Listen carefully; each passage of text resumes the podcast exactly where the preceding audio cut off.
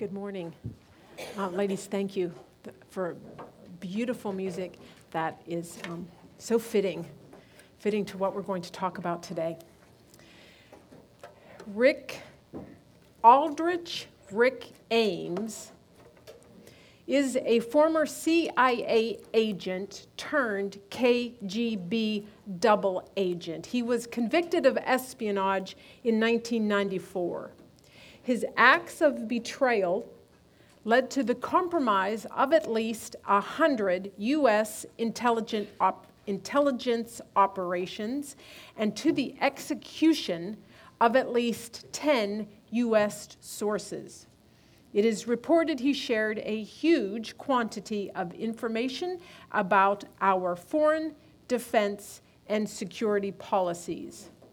Why did he do it? It's not like kids dream of growing up to be a traitor and a double agent. Like most things, it came about gradually. He was known to be a heavy drinker. His marriage began to disintegrate. He took a position in Mexico, and while there, he would cheat on his wife with several extramarital affairs. That marriage would eventually end in divorce and have terrible financial consequences. He was desperate for money. And so one day in 1985, the Soviets, he gave the Soviets the names of two KGB officers that may have defected. He was awarded $50,000 for the information. He had originally thought that it would be a one time deal, but in fact, it was the beginning of a double life for him. During the day, he would work for the CIA, doing his job and gathering sensitive, classified information, and then he would walk out the door and have lunch with a Soviet contact who would pay him handsomely. It's estimated over the decade the Soviets paid him $4.6 million to betray his country and his co workers. Not surprisingly, it was spending the money that got him caught. His co workers noticed that his suits were tailor made and fancier than what his superiors could afford.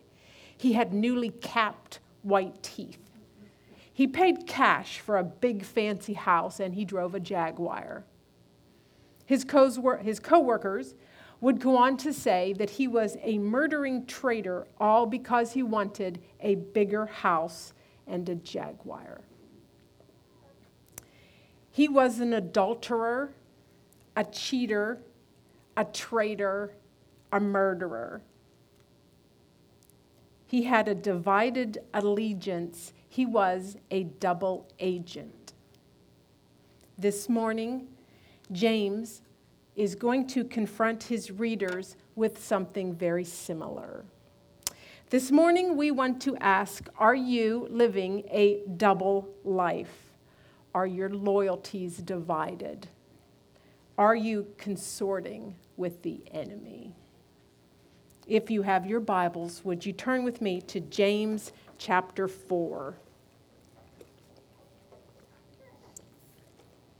James chapter 4, verse 1 says this What causes quarrels and what causes fights among you? Is it not this, that your passions are at war within you? You desire and do not have, so you murder. You covet and cannot obtain, so you fight and quarrel. You do not have because you do not ask. You ask and do not receive because you ask wrongly to spend it on your passions, you adulterous people. Do you not know that friendship with the world is enmity with God? Therefore, whoever wishes to be a friend of the world makes himself an enemy of God. Or do you suppose it is to no purpose that the scripture says he yearns jealously over the spirit that he has made to dwell in us? But he gives more grace. Therefore, it says, God opposes the proud, but gives grace to the humble. Submit yourselves, therefore, to God. Resist the devil, and he will flee from you. Draw near to God, and he will draw near to you. Cleanse your hands, you sinners, and purify your hearts, you double minded. Be wretched and mourn and weep. Let your laughter be turned to mourning and your joy to gloom. Humble yourselves before the Lord, and he will exalt you. I have uh, shared this story with you before. But when my sons were little, they were great friends and great playmates, and they would literally spend hours in my front yard playing these games that they made up together. And one of them was a type of wiffle ball baseball game where they put a bucket of water at every base. And they would have to, when they ran the bases, they had to dip their hand into the water. And anytime they like threw the ball, like to pitch, they would have to take that ball and dip it into the water. Um, I never understood all the rules, but uh, apparently they seem to have them and they seem to thoroughly enjoy playing it together. But on occasion, things would go uh, terribly wrong and there would be some type of disagreement, and pretty soon I would start to hear the yelling and the bickering and the fighting.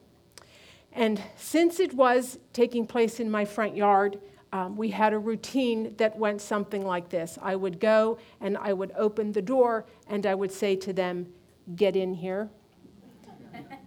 you sound like a bunch of heathens. and then I would bring them in and make them sit at my kitchen table, which they found torturous. I usually would open my Bible and we would begin to try to figure out, get to the bottom of whatever it was they were fighting about, and then work on correcting it.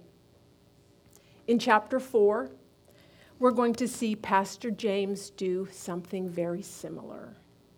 It is as if he says to us, his readers, Get in here.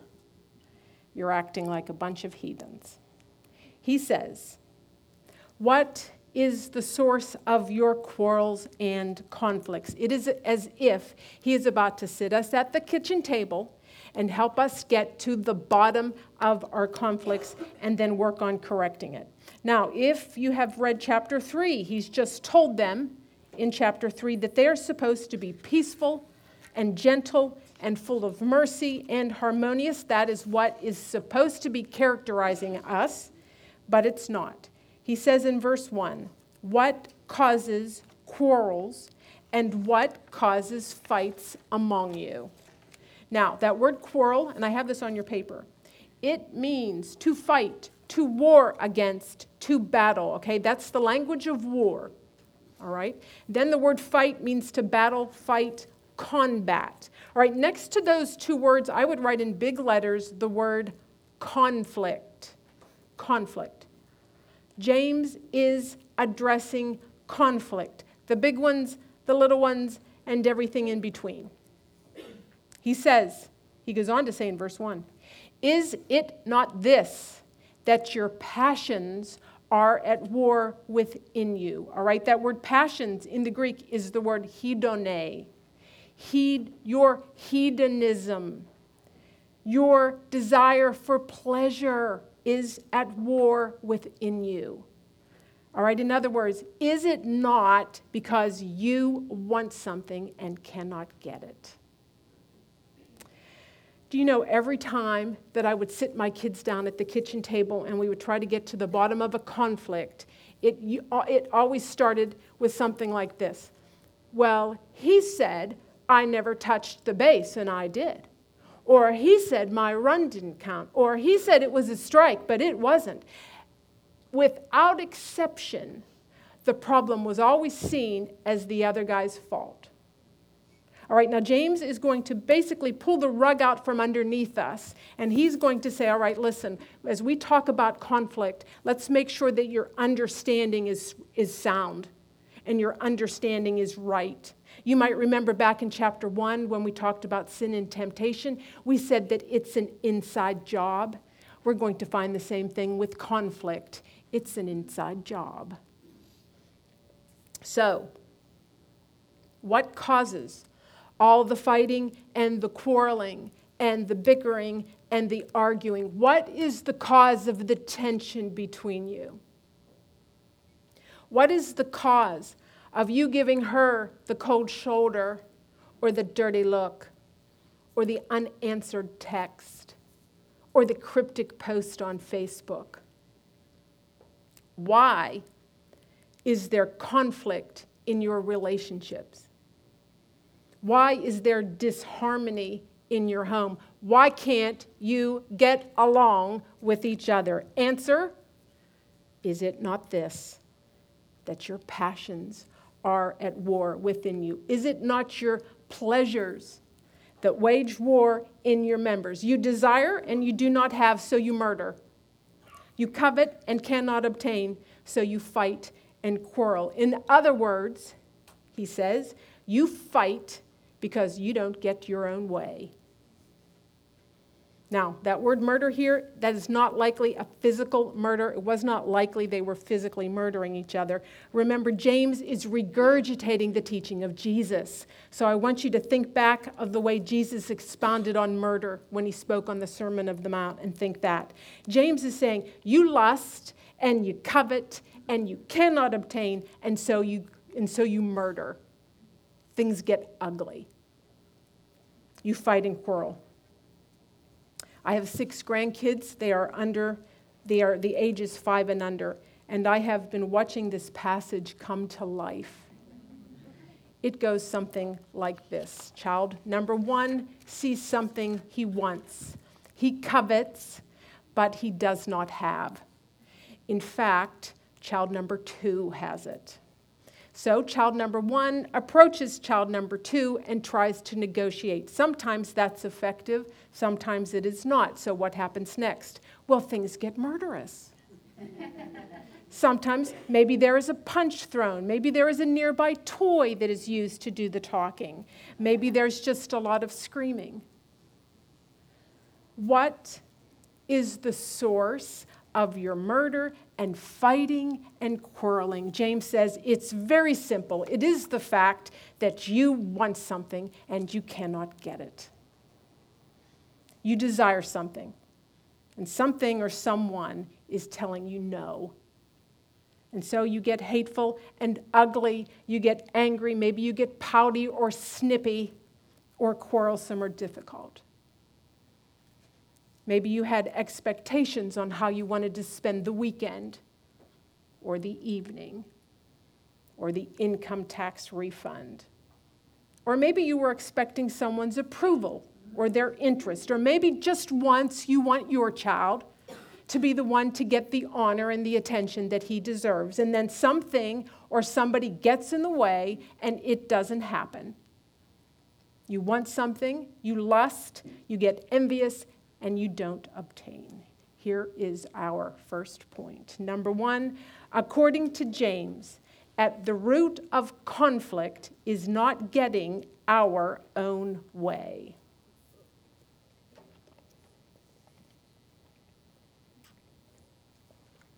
In the example of my grandkids, it would be very easy for that first child to think this is his fault. He won't share. He's not being nice. He's not being kind. And listen, that could very well, there could be truth in that. But James wants us to understand the source. The source, the start of it all was when he desired something in his heart and he could not get it. He was unable to get it. And James is saying that's the same thing with us.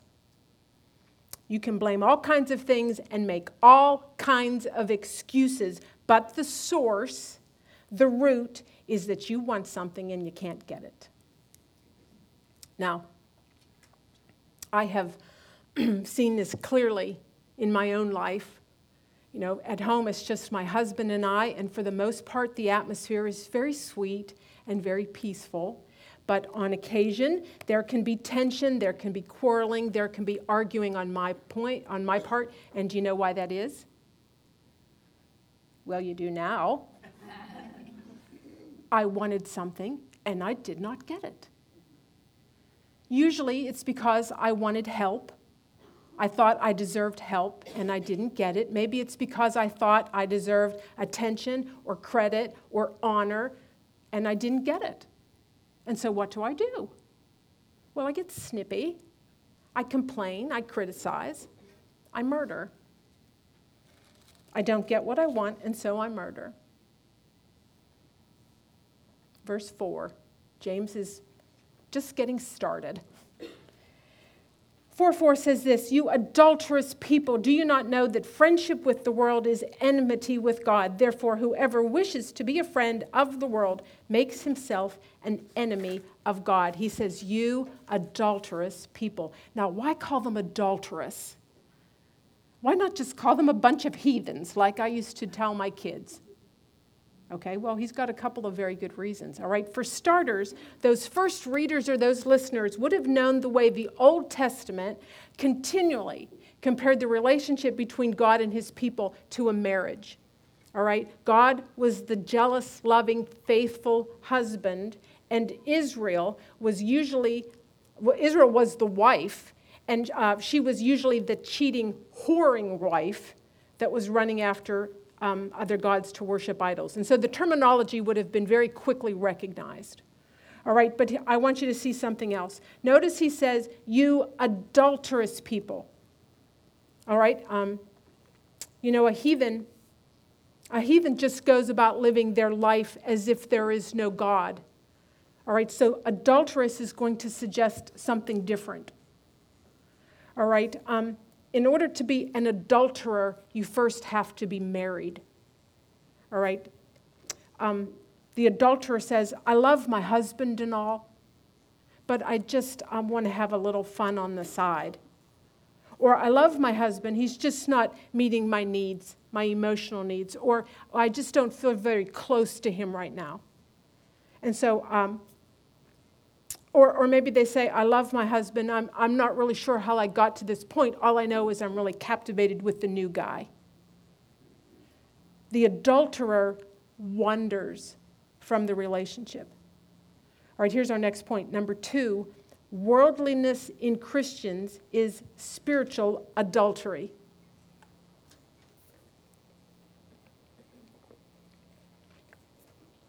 James has very purposely used the term adulterous people, and it's both brutal and loving.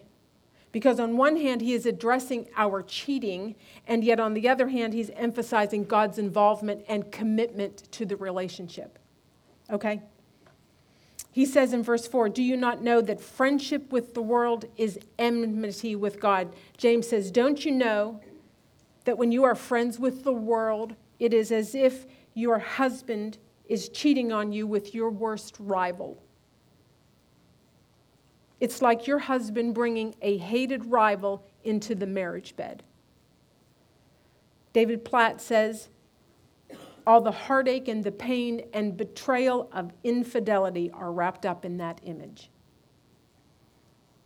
Now, you might be thinking, uh, wait a minute, I thought we were to love the world. I mean, for God so loved the world um, doesn't it say that? And, and yes, and the text actually uses the same word as, as here for love. So here's our next point, or for world. Um, here's our next point, number three. Friendship with the world does not mean it's wrong to have friends who are unbelievers. Right? That is not what this is talking about at all. All right? We are to be loving and kind and merciful with the people of the world. We're to be loving people the way God loves people. All right, so that world, that word world, can have several different meanings, and the context is going to determine what the meaning should be. In this case, and in most cases uh, of the New Testament, the word world means this, and it's on your paper number four. The term world refers to the evil, corrupt, humanistic system controlled by Satan that leads us away from the true worship of God. Okay, now you might want to circle that word system because so often when we speak of the word world, we are referring to a system. All right, and then next to the word Satan, you might want to write the word ruler or prince because he is the ruler or the prince of this system. Okay? He's the one overseeing the system. And, and because he is the ruler of this world, here's our next point, number five. The world is at war with God. Right, the world is anti is an anti-God culture. Okay? It hates God.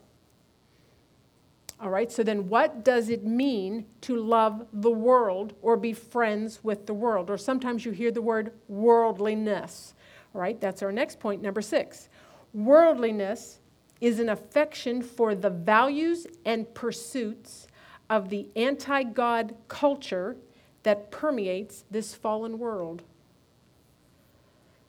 All right, over the years, I have noticed worldliness explained in all kinds of ways. I've seen churches that would not allow drums or guitars to be used because they were considered worldly.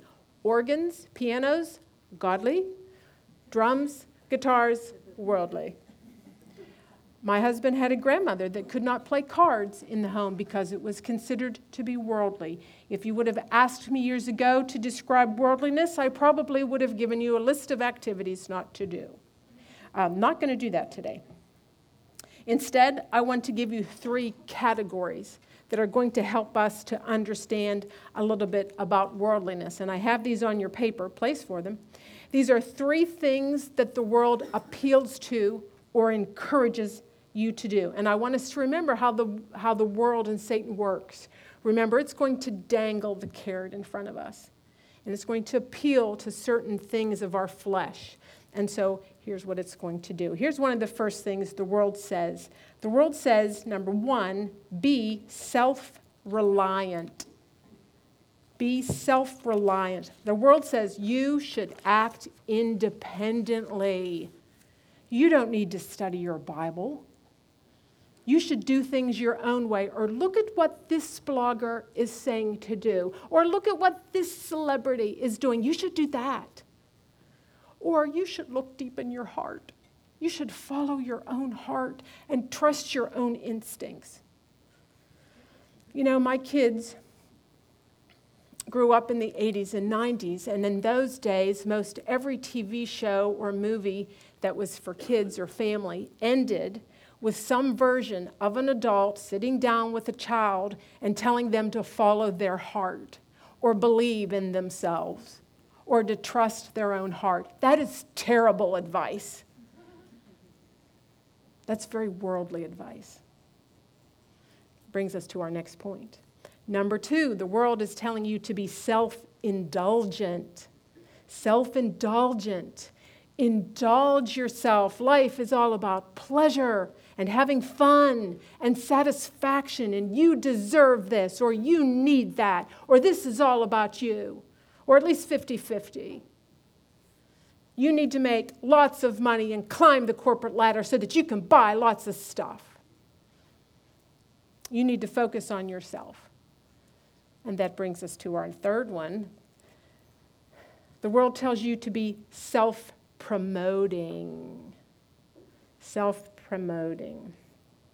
It is the world that says, You go ahead, honey, and toot your own horn or your kid's horn. You should talk about yourself. You should tweet. You should text. You should post about your opinions. Everyone's dying to know what you think. You should send that tweet about how awesome your kids are. You should take that selfie and post it on Facebook. You should wear tight fitting clothes to show off your assets. You should self promote. Self reliant, self indulgent, self promoting. Key word here being self. The world system wants you to focus on yourself, on your will, and on your way. And can I point out here that is the opposite of the message of the cross and of the gospel. The gospel says, I die daily. The gospel says, pick up your cross and follow me. Put your flesh to death. I'd write the word die next to all three of those things. Die. Die to self, reliance, and self indulgence and self promoting. James says this Do you not know that friendship with the world is enmity with God? That word friendship in the Greek is the word philia. That should sound familiar um, in the past when we've talked about the different kinds of love and we've talked about phileo love. That's the kind of love that exists between two friends that share common interests and are growing and have a growing affection between, between them. So James is saying, You have a shared interest.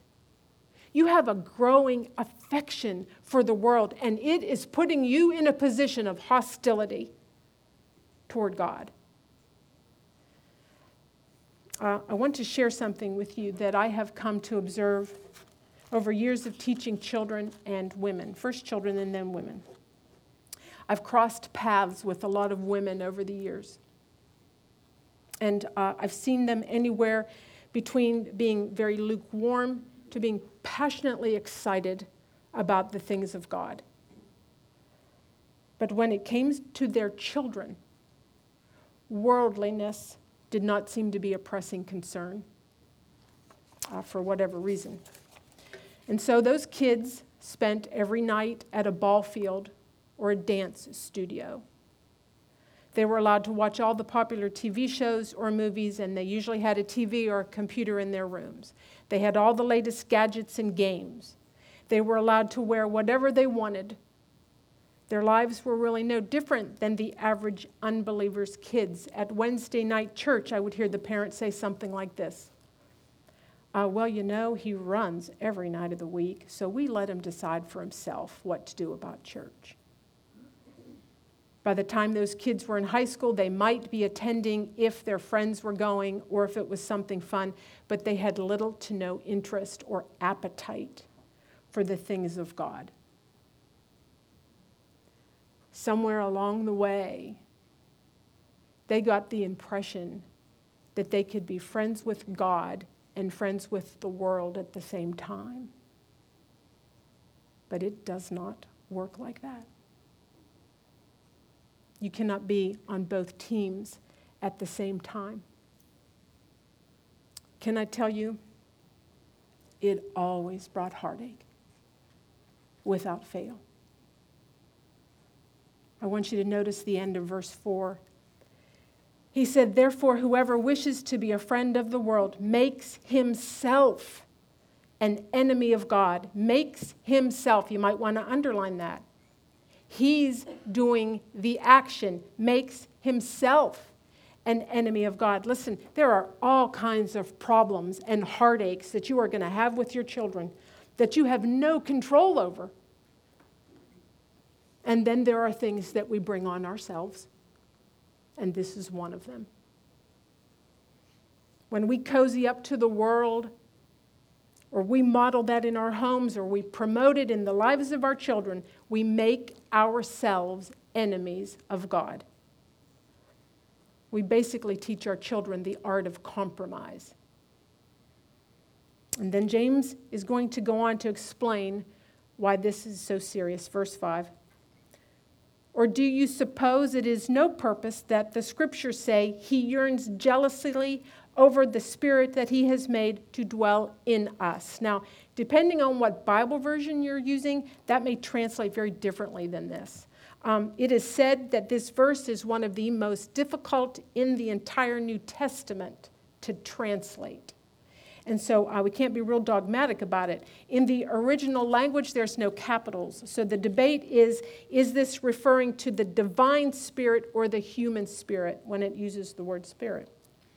Now, given the context, it is usually understood to be describing the jealousy God has for our devotion. God is described in the Old Testament as being a jealous God, okay? Not of us, like Oprah and Brad Pitt talk about, but for us, for our complete devotion. James is saying, listen, you can't have multiple lovers. God will not share you. Now, I want you to go back on your papers. I think it's uh, definition number six, the definition of worldliness. And in big letters, write the words idolatry. The second commandment makes clear that Israel was not to worship idols because God was a jealous God. In the Old Testament, it was idolatry that among the people that would provoke God to jealousy. So here's what I want you to see Worldliness in the New Testament is like idolatry in the Old. You want to understand the workings of worldliness, study idolatry in the Old Testament. I once um, helped teach a two year precept course on the, on the kings of, of the Old Testament kings, and it took us two years. And at the end of two years, I was just so struck with just the seriousness of idolatry and how serious God took it and the impact that it always had on the, on the generation coming up behind, on the impact of the children. All right, here's our um, next point. Number seven we must model and teach our children that God desires complete and undivided devotion from his children, or we make ourselves his enemy. That's a mouthful.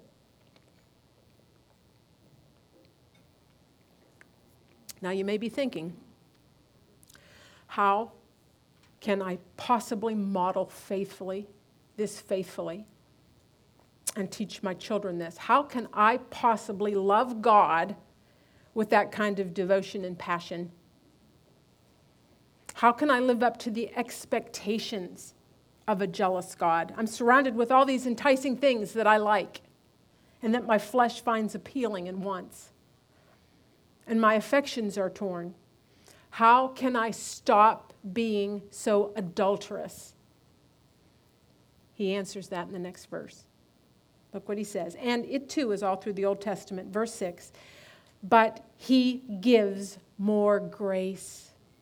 He gives a greater grace. We sin and we cheat and we make a mess of things, but we should not despair because He gives more grace. You may have great affection and an attachment to the world, but God will supply you with the grace, a greater grace. Greater is He who is in you than He who is in the world. Greater is the grace that is in you than He who is in the world. Yes, God requires full devotion but He will provide you the grace you need to be faithful. Now, how does He do that? Well, how can we receive His grace? Take a look at the end of verse 6. He says, Therefore, it says, God opposes the proud, but gives grace to the humble. He gives it. He gives grace. He's opposed to the proud, but He gives grace to the humble. So, what would that look like to be humble? What would that humility involve? I want you to notice verse 6. He gives grace to the humble. And then verse 10, it says, Humble yourselves before the Lord. One pastor explained, We're about to get a humble sandwich. So um, let's see what's involved. Verse 7. He says, Submit yourselves, therefore, to God. And I have these listed on your paper, okay? Submit, bow the knee. That word submit, that's the Greek word hupotasso okay? And if you've been coming to abide very long, that word should sound very familiar. We, um, because every time we talk about submitting to our husbands, which seems like at least once a semester, uh, we use that word. Right? That's the word that's used five times to describe the way wives are to submit to their husbands. So we should be experts on this by now. Um, if you remember, hupo meant under, tasso meant to arrange.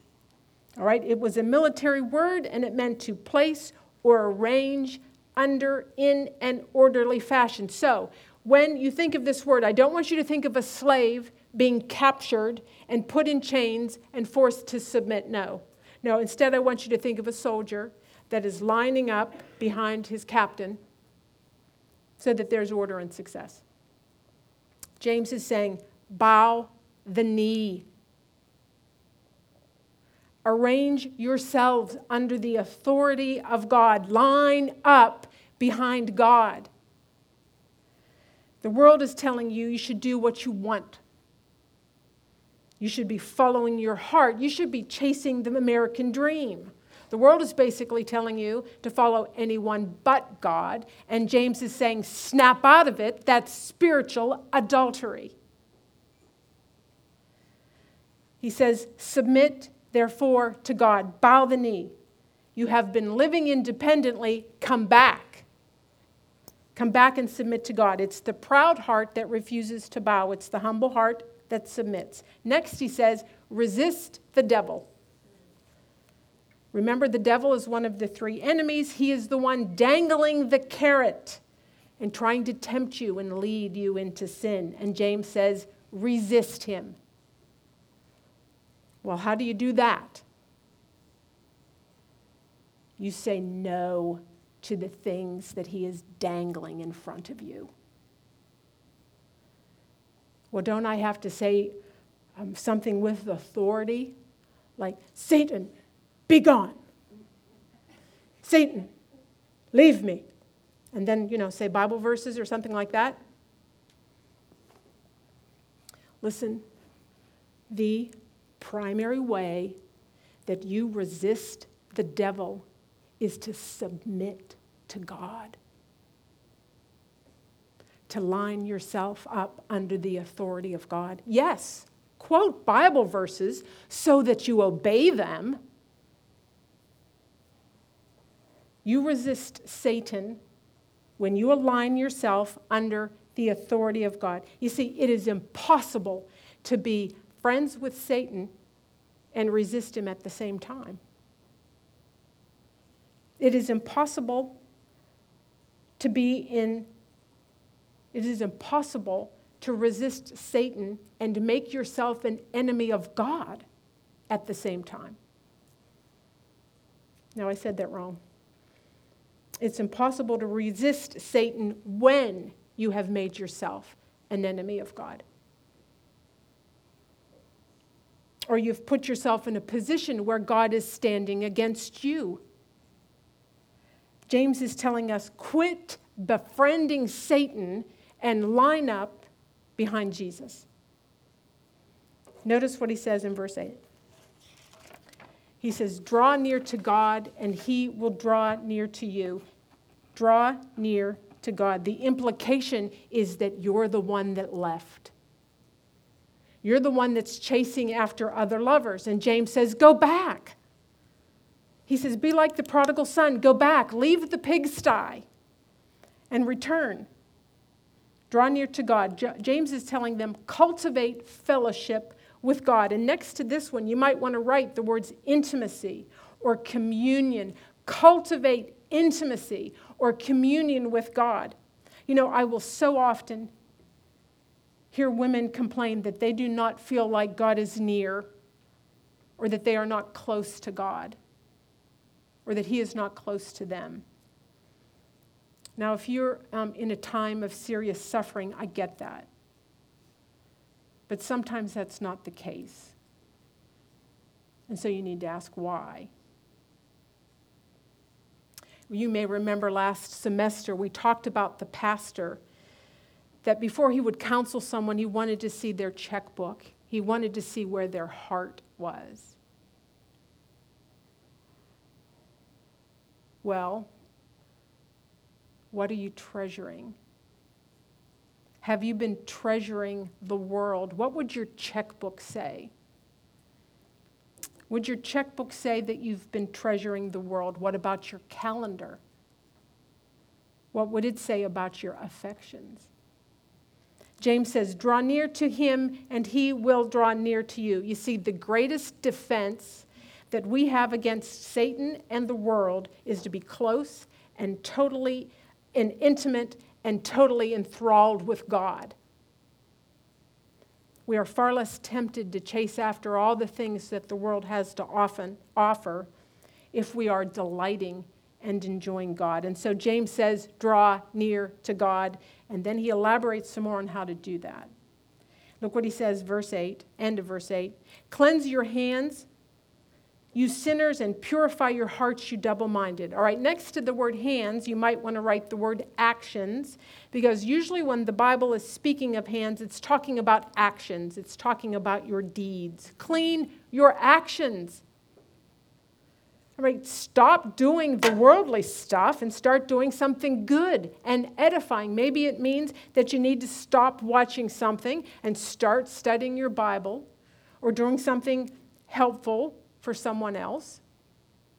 Now, next to the word hearts, you can write the word attitude or even thoughts because purifying your hearts are going to involve both of these. He says, Purify your hearts, you double minded. He's saying, Your hearts have been divided. You've been compromising. Your loyalties have been divided. You've been a double agent. You're double minded. To purify your heart would be to become single minded. All right, notice what he says in verse 9. He says, Be wretched and mourn and weep. Let your laughter be turned to mourning and your joy to gloom. Now, what's this talking about? Is are we to be miserable, wretched people that never laugh? Uh, no. This is talking about the attitude that we're to have about our sin, and in particular, our worldliness. This is talking about the attitude toward worldliness. James is saying, have godly sorrow over your sin. Now, here's the typical response that we have to worldliness. And I'm speaking from um, experience. We laugh at it. We turn on our TVs and watch shows that depict filthy, godless entertainment that the world is watching and laughs at, and then we laugh at it too. And then we wonder why God seems so distant. James says it is right to mourn over our sin.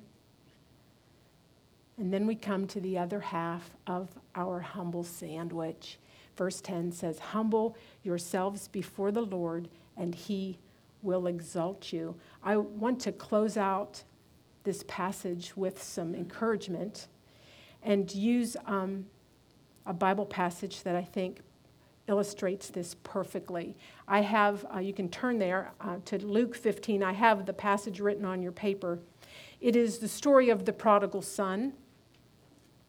And after the son has spent all of his money and he's lived, been living with the pigs and he's learned how hard and cruel the world is, he comes to his senses and decides to return to his father. Now, watch what he does.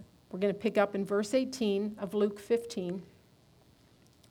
The prodigal son says this I will arise and go to my father, and I will say to him, Father, I have sinned against heaven and before you. I am no longer worthy to be called your son. Treat me as one of your hired servants. Okay, let's time out there. Um, he's humbling himself, isn't he? He's confessing his sin He's confessing his sin and his plan to submit to the Father. All right, now watch what the Father does. Verse 20.